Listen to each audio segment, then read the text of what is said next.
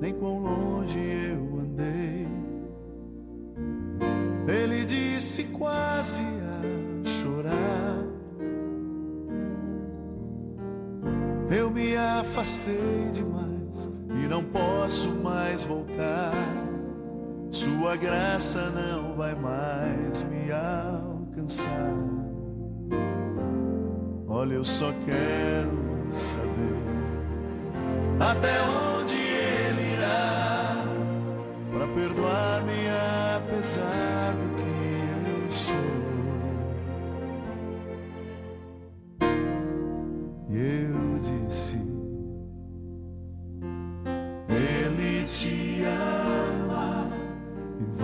alcançar.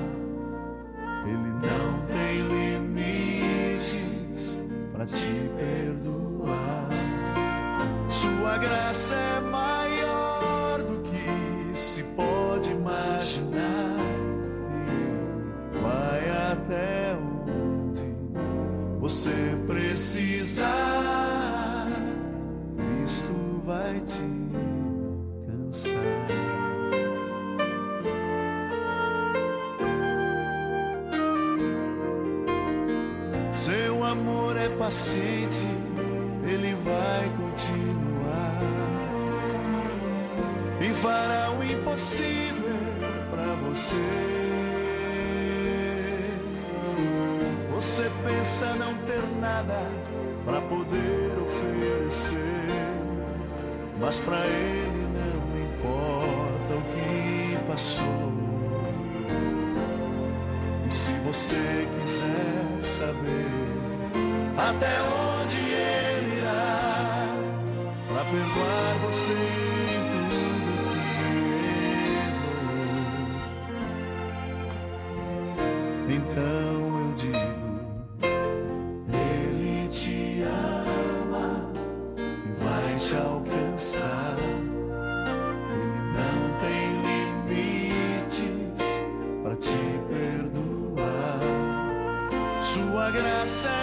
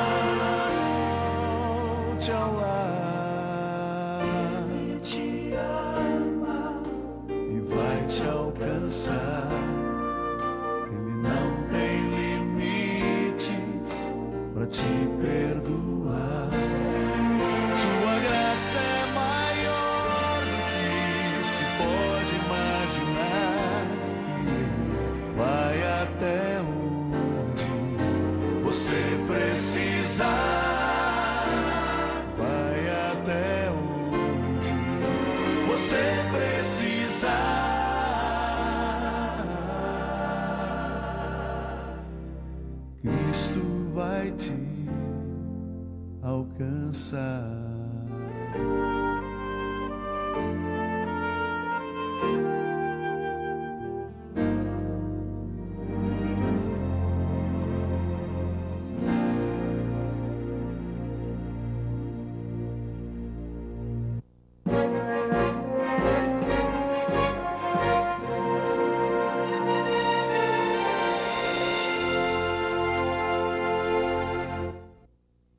Nossa equipe de reportagem saiu às ruas de São Paulo e perguntou: Na história de Pilatos, por que você acha que ele lavou as mãos? Significa que ele não era cúmplice na morte de Jesus. Olha, eu sinceramente dizendo, eu não, não acompanhei, não, não li isso, tá? Eu não- então não posso dizer por que ele lavou, não. Mas o que que é a palavra Pilatos? Porque ele acho que tirou um peso da consciência dele, né? Ele se livrou disso. Tem porque quando as pessoas falam que eu lavo a mão por você, é porque eu já não acredito mais em você. Era uma forma de, de você não ser responsabilizado. A, a pessoa não queria ter responsabilidade, lavou as mãos. Comprometer com a condenação de Jesus. Ele lavava as mãos deles e saía fora da, da mão dele e saía fora da, do, do, comprometimento com o julgamento. Ele quis dizer que ele não tinha nenhuma culpa, né? Ele quis dizer que aqueles homens estavam fazendo aquilo ali por sua consciência, quer dizer, ele estava livre daquilo ali. Para ele, é, Jesus não, não devia nada, não tinha, não tinha culpa alguma, entendeu? Então ele disse, lavo minhas mãos porque ele não tinha nenhuma culpa. Então, e Pilatos sabia daquilo.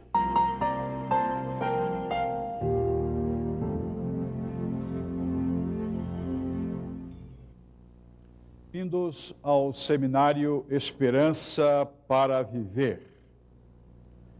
O tema de hoje, as mãos lavadas de Pilatos. E o tema de amanhã, as seis palavras que mudaram a história do mundo. Estas seis palavras que mudaram a história do mundo estão na palavra de Deus. Este é o tema de amanhã à noite. Vamos falar com o Rei do Universo, nosso Pai Celestial. Senhor Pai Nosso, reafirmamos a expressão de nosso agradecimento, porque estamos outra vez diante da Tua palavra. Queremos suplicar a iluminação do Teu Santo Espírito predispondo nossa vontade para acolher a tua verdade. Em nome e por amor de Jesus. Amém. Em a opinião do povo, percebemos que, com exceção de uma pessoa, as outras entrevistadas estavam ao corrente, estavam a par da história de Pilatos. Alguns o absolveram, outros deram um tratamento mais rigoroso. E na palestra de hoje, nós vamos ter este controvertido personagem na história de Jesus Cristo, analisado este personagem no seu devido tempo, no desenrolar desta palestra uma família rica convidou outra família rica para passar um feriado. E as crianças muito se divertiram, porque havia uma piscina, era tempo quente, e o dia transcorreu em correrias, em brincadeiras, mas no final da tarde quase acontece uma tragédia. O menino menor da família que visitava começou a debater-se na água, a afogar-se. Os maiores tentaram ajudá-lo, mas em vão. Ele fora para a parte mais profunda da piscina. Alexandre filho mais velho do jardineiro, ouviu os gritos e saltou dentro da piscina, salvando o menino que estava a afogar-se. Quando o pai de Winston, o pequeno que estava se afogando, quando o pai de Winston ouviu a história, sua gratidão não teve limites. Procurou o jardineiro e disse: O seu filho salvou a vida do meu filho. O que eu posso fazer por ele? E o jardineiro disse: Ora, Senhor, nada. O meu filho fez o que qualquer criança faria naquelas circunstâncias. Mas o homem insistiu: Mas eu quero demonstrar a minha gratidão porque seu filho salvou a vida do meu filho. E o jardineiro sem muita coragem, mas diante da insistência do homem, disse: Bem, desde que meu filho fala e conversa, ele disse que quer ser médico. E o pai do garoto, salvo, o pai de Winston, estendeu a mão, apertou a mão do jardineiro e disse: Seu filho vai frequentar as melhores escolas da Inglaterra e vai estudar na melhor escola de medicina do Reino Unido e cumpriu a palavra. Muitos anos mais tarde, ao final de uma conferência internacional em Teherã, o mundo ficou sacudido com a notícia de que Winston Churchill, primeiro-ministro inglês, estava enfermo, estava com pneumonia. E a monarquia inglesa espalhou a palavra pelo reino, dizendo que o melhor médico deveria ir a Teherã e atender o primeiro-ministro doente. O médico que foi para Teherã foi o doutor Alexandre Fleming, descobridor da penicilina. Os seus esforços foram coroados de êxito e o primeiro-ministro foi salvo.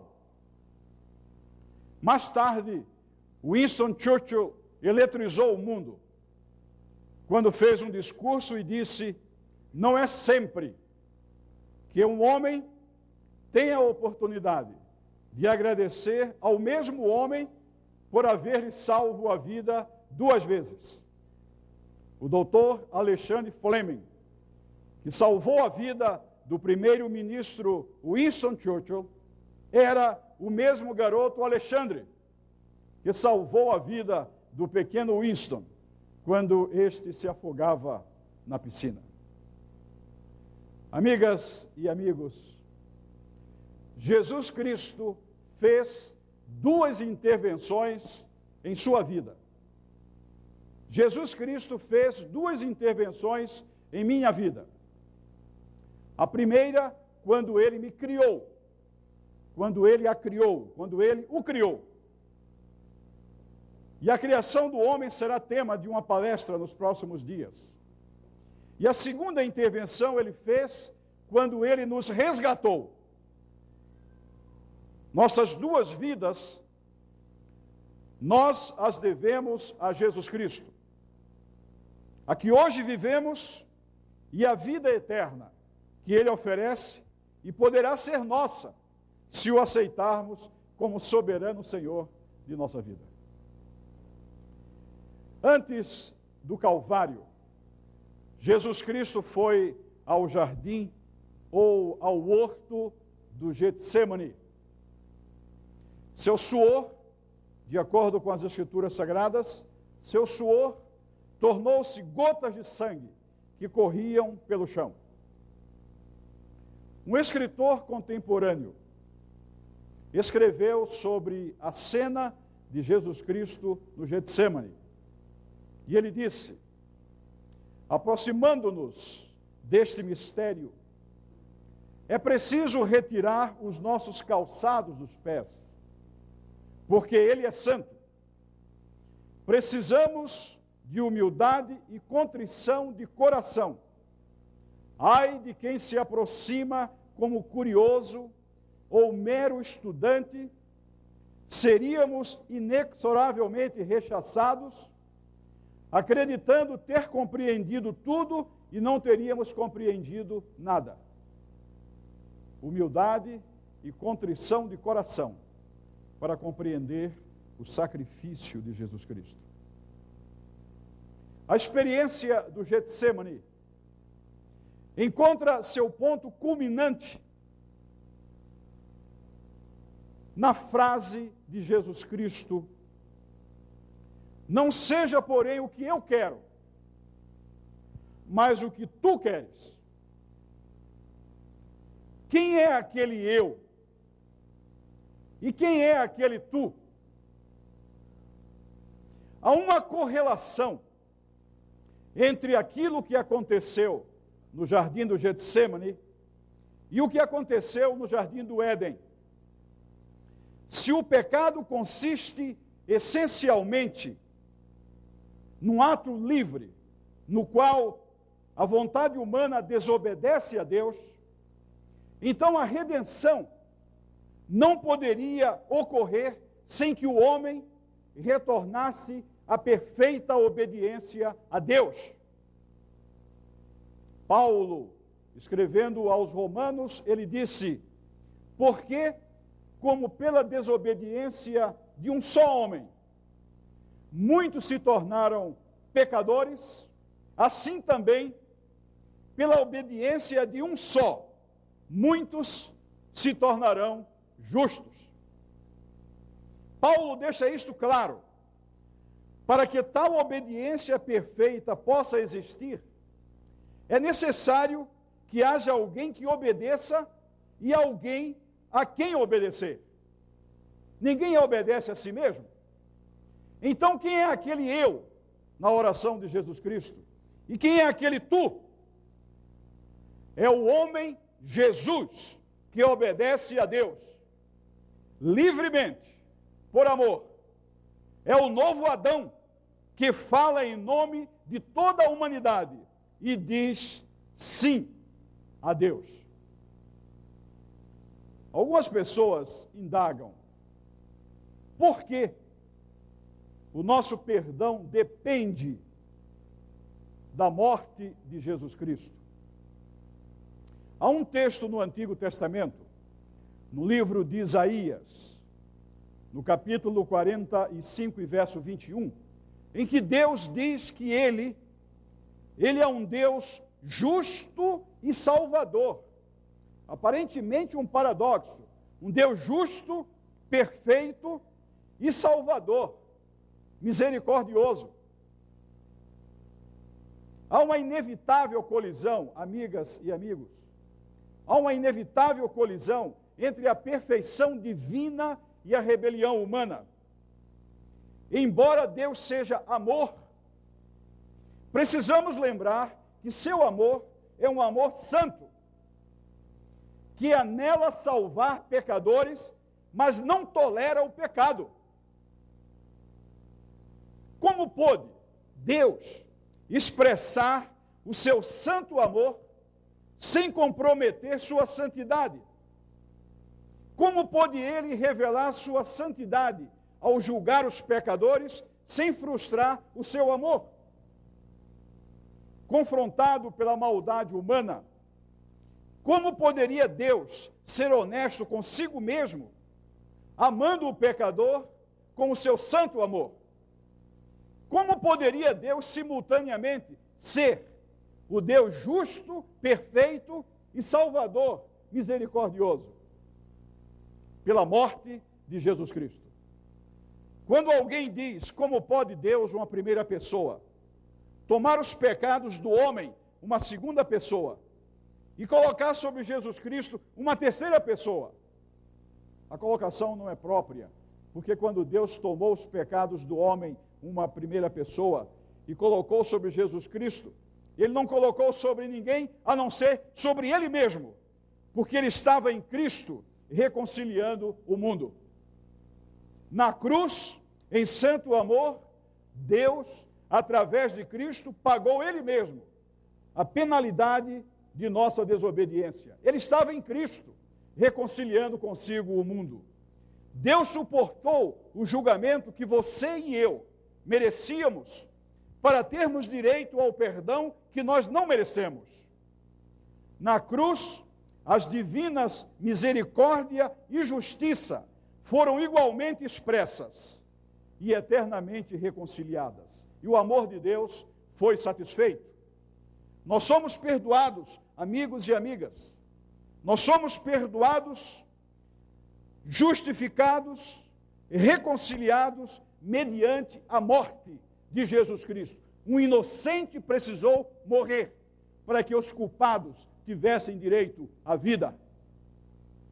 E esses culpados somos nós, santos que querem ser perfeitos e que estamos em busca de Jesus Cristo.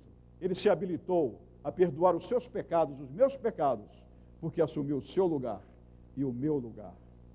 Sem a morte sacrificial de Jesus Cristo, a salvação não seria possível.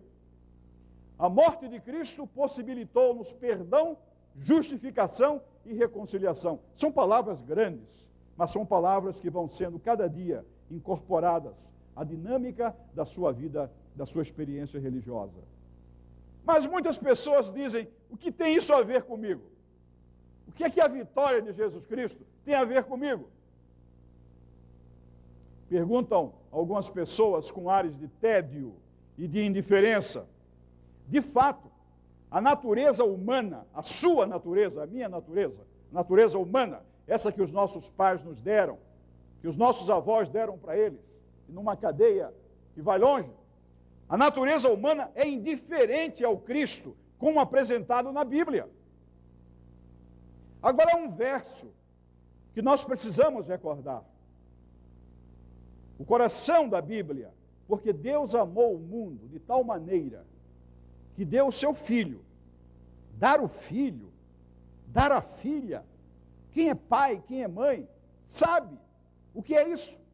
Deus amou de tal maneira que deu o seu filho, para que todo aquele que nele crê não pereça, mas tenha vida eterna.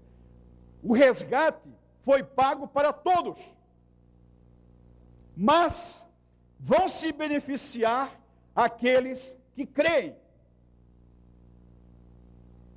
O resgate foi pago para todos, mas os benefícios deste resgate, os benefícios são para aqueles que creem. E graças a Deus, a Bíblia diz que todos nós nascemos com a capacidade de crer.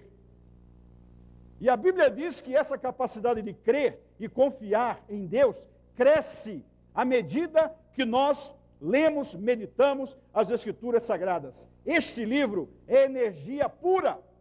Não há crise de energia aqui, há crise de consumidores. E à medida que eu entro em contato com este livro, minha capacidade de crer, de confiar, de aceitar esta história de Jesus Cristo como real, experimentá-la em minha vida, eu estou, por Sua misericórdia, me habilitando a ser um beneficiário de Sua vitória sobre Satanás, de Sua vitória na cruz. Eu já vivi o suficiente, amigas e amigos, já vivi o suficiente para ver muita gente que se julgava alheia à religião tornar-se sensível nos momentos da dor, da perda ou do perigo. Já vi ateu se transformando em crente a 10 mil metros de altura numa turbulência. Já vi também ateus se transformando em crentes a menos de 10 mil metros em turbulência. Mas o homem natural não aceita e pergunta: o que tenho eu a ver com isso? Ao contrário do que popularmente se pensa, receber os benefícios da vitória de Jesus Cristo, ser salvo, ser candidato à vida eterna, ao contrário do que muitas pessoas pensam, não são as penitências, não são as autoflagelações, as premeditadas exibições de caridade que levam Deus a garantir-nos perdão e vida eterna.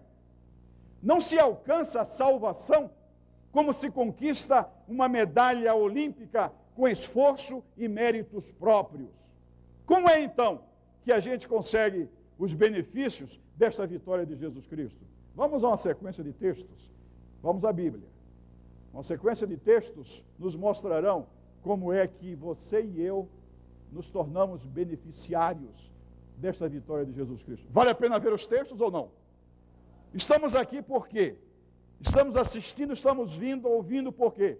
Porque nós queremos ser beneficiários da salvação que Jesus Cristo provê para todos nós. Vamos então uma sequência de textos e nós vamos comentá-los todos das Escrituras Sagradas. Vamos primeiro a Romanos capítulo 3 e 10. Paulo escreve as seguintes palavras sobre a inspiração. Como está escrito, não há um justo sequer. Paulo está dizendo, nos termos nossos, não há uma pessoa perfeita sequer. Será que alguém aqui ousaria levantar-se e dizer, eu quero contradizer esse texto, eu sou perfeito? Como alguém disse uma vez, eu antes não era perfeito porque não era humilde e agora que eu fiquei humilde, estou perfeito. Alguém poderia levantar-se e dizer: Eu sou perfeito? Paulo diz: Não há perfeito, não há justo, nenhum sequer. A primeira coisa que vocês e eu temos que fazer para sermos beneficiários da salvação de Jesus Cristo é nos admitirmos pecadores, pecadoras. Vocês dirão: Para, pregador, eu sou uma pessoa honrada, eu não mato, não roubo, não adultero, mas a Bíblia diz que quando vocês e eu cobiçamos, odiamos, sentimos ciúmes, sentimos invejas, somos grosseiros, somos ríspidos, que nós estamos fazendo coisas que caracterizam o pecado. Alguém poderia dizer aqui que nunca cobiçou, que não cobiça, que não inveja, que não tem ciúme, que não é ríspido, que não pensa coisas que provavelmente não podem ser explicitadas? A Bíblia diz que todos têm esta bagagem de pecado na vida. Todos somos pecadores. A primeira coisa é admitirmos esta condição nossa. Não é muito honrosa, mas é uma condição que é nossa. Nós somos pecadores. Temos direito natural à morte. Vejam o segundo texto, de Romanos 6, 23. Como pecadores que somos, o nosso direito natural é um direito à morte. Vejam o que Paulo diz aqui. Porque o salário do pecado, o que, que é? É a morte. Naturalmente, em outra palestra dissemos, se Cristo não houvesse chamado a si a solução do pecado, nós iríamos viver na terra, as gerações anteriores também, e quando nós morrêssemos, mortos permaneceríamos. Seríamos pó, eternamente pó, porque o salário do pecado, congênito nosso, é a morte. Agora, amigos e amigas, essa tomada de consciência de que somos pecadores não é um exercício de masoquismo ou uma autopiedade, coitado de mim, coitado de nós.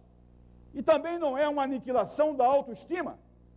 Esse reconhecimento de que somos pecadores é para darmos o passo seguinte. Romanos 2,4, Paulo outra vez. O apóstolo Paulo diz, na sua carta aos Romanos, capítulo 2, e no verso 4, Vejam o que ele diz: ou desprezas a riqueza de sua bondade e longanimidade, ignorando que a bondade de Deus, leiam comigo, é que te conduz ao arrependimento. Amigas e amigos, para mim esse é um dos versos mais surpreendentes da Bíblia.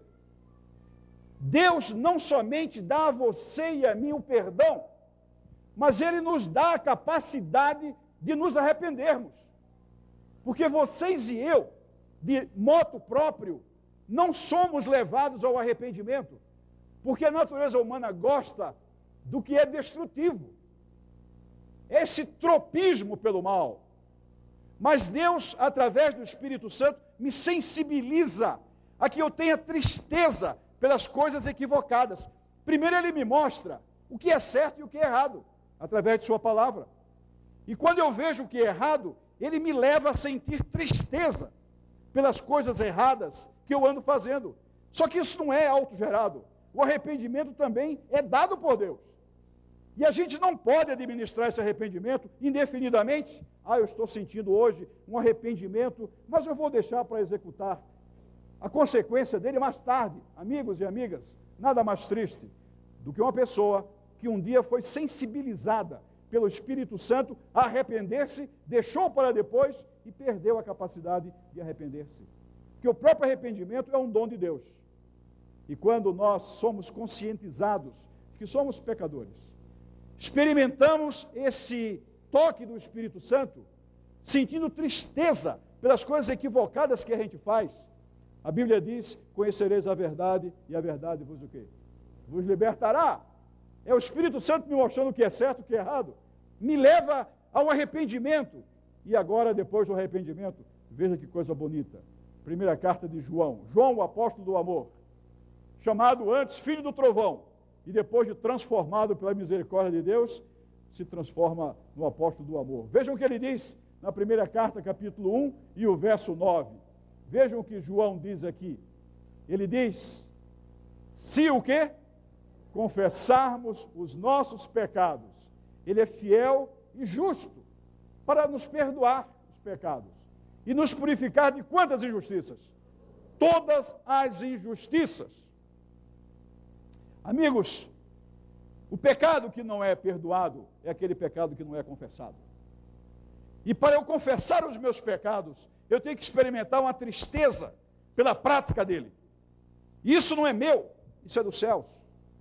E quando eu sinto uma tristeza, eu confesso os meus pecados, sabem a quem? Segundo a palavra de Deus, A única pessoa que merece receber a minha confissão de pecados é aquele que morreu por mim.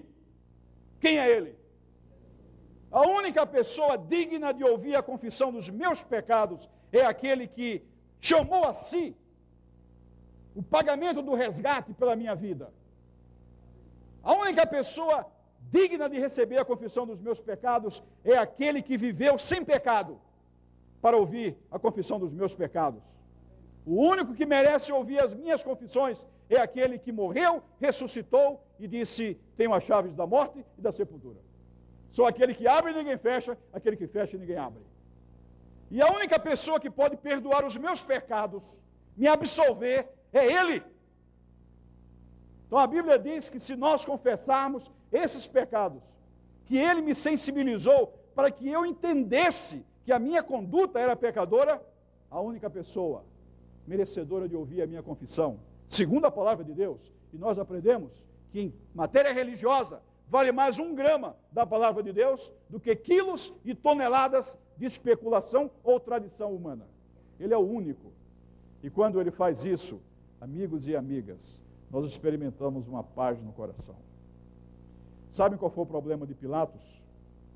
É que Pilatos, ele fez uma pergunta que farei de Jesus chamado o Cristo? Cristo havia de tal maneira impressionado que ele chegou a fazer uma declaração absolutamente exata e perfeita. Ele disse para os líderes religiosos: Eu não acho falta alguma neste homem. Não acho falta alguma neste homem. Não acho pecado nele. Mas na hora de assumir pessoalmente um comprometimento com Jesus Cristo, ele perguntou para os outros: Que farei de Jesus, chamado Cristo? Esta pergunta, ninguém poderia responder por ele. E quando nós fazemos nossas as palavras de Pilatos, que farei de Jesus chamado Cristo? Para um amigo, para uma amiga, para o esposo, para a esposa, para o filho, para a filha, eu estou assumindo a postura que Pilatos assumiu transferindo para outros aquela responsabilidade que é intransferível. Amigas e amigos, que farei de Jesus chamado Cristo? Eu não ousaria fazer essa pergunta para minha esposa, para o meu filho, para minha filha, a quem amo muito. E graças a Deus, eles estão respondendo por eles o que fazer com Jesus Cristo. Mas esta pergunta eu faço a mim mesmo, porque somente eu posso responder o que fazer com Jesus Cristo aquele que ousou assumir um risco, vir a esta terra, tornar-se um ser humano. A vida de Jesus Cristo não foi um jogo de cartas marcadas. Poderia ter dado errado, era um caos no universo. Mas ele correu o risco, tornou-se homem, viveu entre nós, padeceu, morreu, foi sepultado, ressuscitou. O que é que eu vou fazer com ele? O que eu farei de Jesus chamado Cristo? Amigas e amigos, o que vocês e eu temos que fazer é ouvir o seu chamado. Vinde a mim, os que estáis cansados. Vinde a mim, os que vos sentis pecadores. Vinde a mim, porque eu colocarei no seu coração o desejo do arrependimento. Vinde a mim, porque eu o induzirei a confessar esses pecados.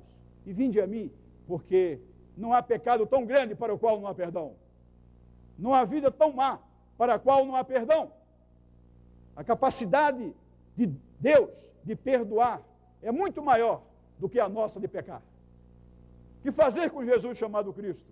Ouvir o seu chamado, vinde a mim, pecadores, e eu vos perdoarei. Venha a Ele. Se você entender, venha. Se você não entender, venha também.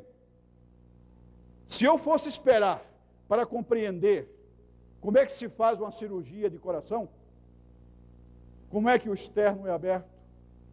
Como é que uma máquina afasta as costelas? Como é que existe uma circulação extracorpórea? Como é que o coração para? Como é que os pulmões ficam inativos? Se eu fosse esperar para entender tudo isso, eu estaria morto hoje. Mas quando há quatro anos sofri um infarto, eu entreguei minha vida nas mãos de quem entende, sem entender. Eu não entendia, mas entreguei a minha vida meu coração nas mãos de uma equipe cirúrgica que soube fazer o que era necessário. Mas vocês dirão: você não tinha outra saída. E espiritualmente também não temos outra saída. Nossa saída única é quando sensibilizados pelo Espírito Santo, mesmo sem entender, vamos a Ele. Confessemos os nossos pecados. Esperemos o perdão. E esse perdão vem. Amigas e amigos, assim como o argueiro fere os olhos, o pecado machuca a consciência, tira a paz, tira a esperança, tira a felicidade. E agora, Jesus Cristo quer que vocês e eu corramos em direção a Ele, reconhecendo que somos pecadores. Não esperemos melhorar para irmos a Ele. Devemos ir como estamos, do jeito que estamos. E Ele nos vai transformar, por Sua misericórdia, naquilo que Ele quer que nós sejamos. Encontrei aqui em São Paulo um homem que sobreviveu ao chamado massacre do Carandiru e foi transformado pela graça divina. Não há pecado tão grande, não há vida tão má, para que Deus não tenha perdão. E hoje à noite eu quero reafirmar o convite inspirado nas Escrituras Sagradas. Vinde a mim. Considerem-se pecadores. Deixem-se sensibilizar pelo Espírito Santo. Confessem seus pecados e recebam o perdão e a garantia de vida eterna. Quem tem o filho tem a vida. Quem não tem o filho não tem a vida. Que vocês e eu tenhamos vida em Jesus Cristo. Agora, porque agora é a palavra do Espírito Santo. E hoje eu quero perguntar para vocês, enquanto Valdirene canta, enquanto Cíntia toca, e se você quer realmente dar esses passos em direção a Jesus Cristo, eu vou pedir mais do que vocês se levantarem. Eu vou pedir que vocês venham para perto aqui de mim. E vocês que nos acompanham pelo satélite, venham para perto da tela, para perto das pessoas que estão aí no auditório. Você que nos escuta pela rede Novo Tempo de Rádio, pare se está dirigindo. Se está em algum lugar, põe a mão no coração. Diga, Senhor, eu quero ser beneficiário da tua vitória. Quero receber o teu perdão. Se vocês que estão aqui no templo da Igreja Adventista Central de São Paulo, sentem esse desejo, venham. Onde vocês estão, venham à frente. Queremos orar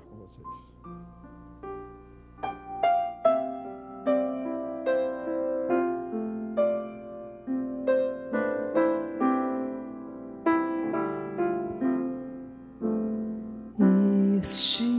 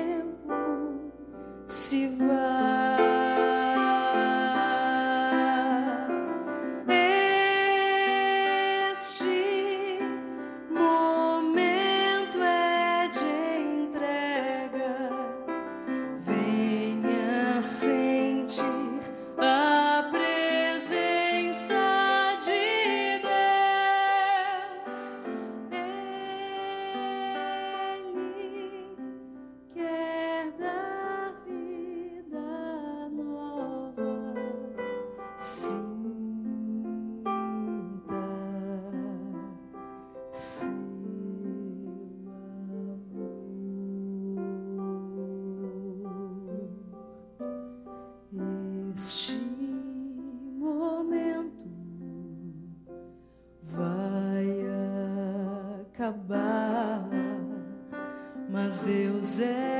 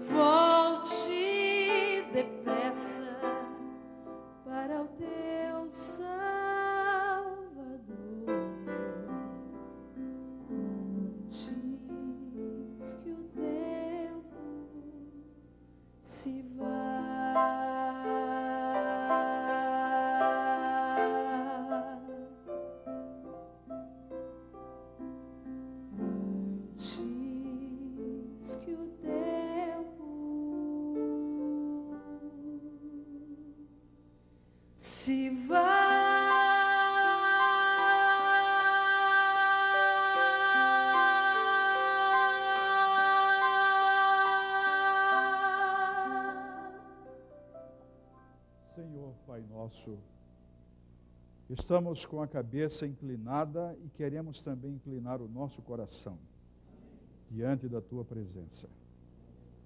Nós somos pecadores, pecadoras, mas queremos o teu perdão. Sabemos que tu amas os pecadores, as pecadoras, mas não toleras o pecado. Ajuda-nos, Senhor, a sermos sensibilizados pelo teu espírito, a confessarmos esses pecados, experimentarmos o perdão e a força para conseguirmos vitória. Estamos em tua presença agora, porque queremos estar em tua presença na eternidade. Não queremos fazer como Pilatos, que perguntou aos outros o que fazer de Jesus Cristo. Nós sabemos o que fazer com ele. Nós queremos adotá-lo como Salvador de nossa vida. Ouve, Senhor, a nossa prece e recebe-nos como estamos e faze de cada um de nós o que tu pretendes que sejamos. Em nome de Jesus. Amém.